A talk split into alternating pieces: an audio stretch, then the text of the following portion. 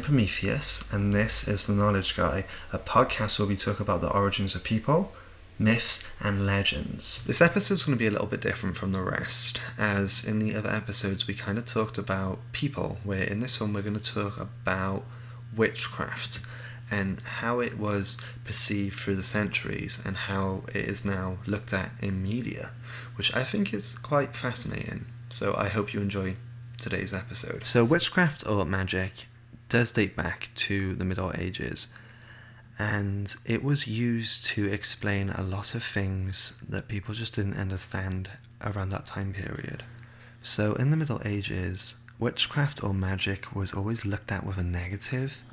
Accused witches were usually women who were believed to have attacked their own communities and were often in communication with evil beings such as the devil.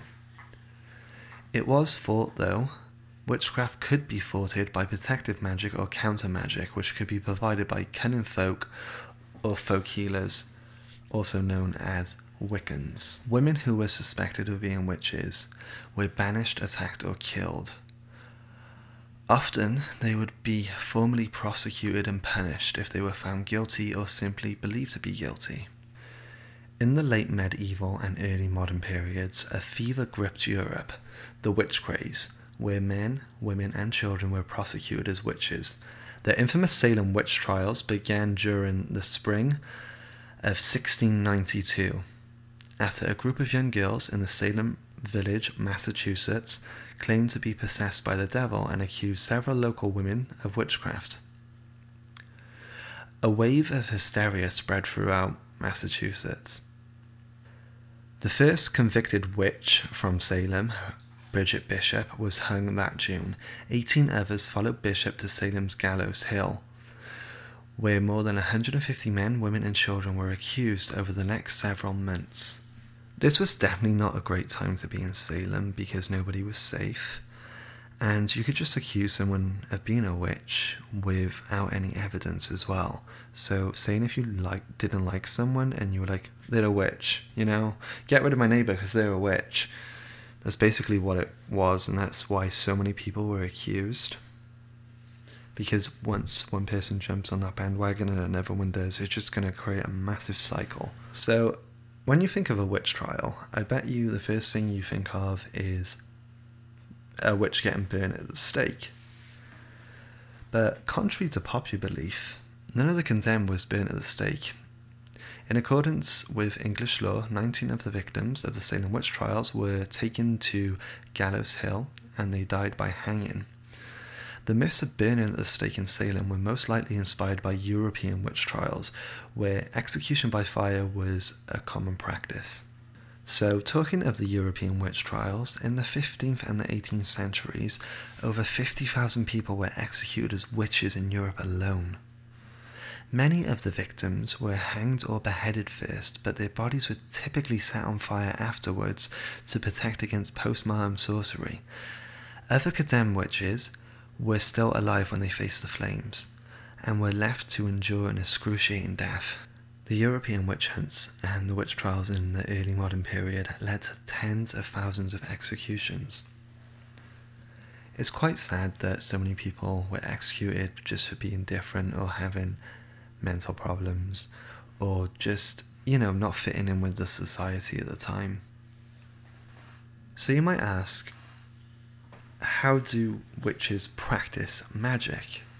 There was many different methods. Um, the most common methods were um, inscriptions or runes or sigils or even objects that give you magical powers.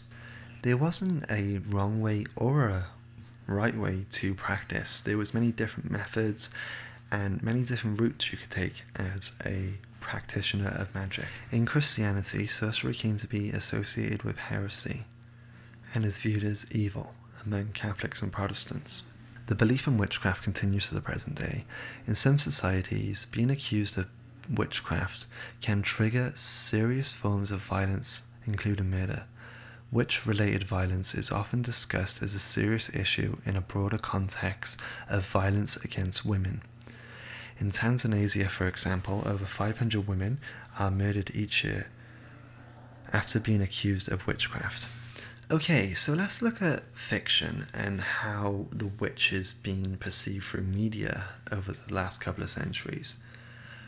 When they started making appearances in classic fairy tales, they were always seen as a villain. Let's take the classic fairy tale Hansel and Gretel as an example, okay? The story involves a cannibalistic witch that eventually becomes outwitted by the children she is trying to eat, and then she burns to death in her own oven after the children push her in it. So she ends up dying horribly. And it's kind of the theme with most of the fairy tales that involve witches around this time. And if you look at the Snow White uh, Brothers Grimm version, it depicts a murderous witch for his main antagonist. The witch is labeled the evil queen, and she meets her demise after being forced to dance in red hot iron shoes. This was changed in the Disney version of Snow White. I think she was struck by lightning, but I can't remember because I haven't seen Snow White in such a long time. Um, so don't quote me on that. And if you look at other works around the same time, such as The Wizard of Oz, the Wicked Witch of the West was killed by melting to death after she had a bucket of water thrown at her. Their deaths were less extreme than they were in the original content, but the message was still clear. The witches were the villains, and the villains needed to die. Uh, but around the turn of the 20th century, things started to change with media such as Charmed, Buffy the Vampire Slayer, the Harry Potter series, The Craft, Sabrina the Teenage Witch, and many, many more that completely changed the narrative of the witch, giving them more of a heroic approach than as a villain. Today, the witch is seen as a feminist movement, as witches are seen as strong, independent women who take control of the narrative, even if they are playing a good character or an evil character. So, that's the origins of witches. I'm sorry this episode's a bit delayed. It was supposed to come out last Monday, but I wasn't feeling good. I needed to take some me time, so I did that and we will be returning to the normal schedule. If you do have any requests, then feel free to message me on Instagram at the underscore knowledge underscore guy one. Feedback's always appreciated. I'm still learning as I go, and I'm still trying to, you know, find my footing within the podcast and even in the YouTube form of the videos. And if you are watching on YouTube, don't forget to subscribe and like and, you know, comment any recommendations you have. But yeah, I hope everybody has a great day. I hope everybody stays knowledgeable. And I'll catch you all in the next episode. Bye.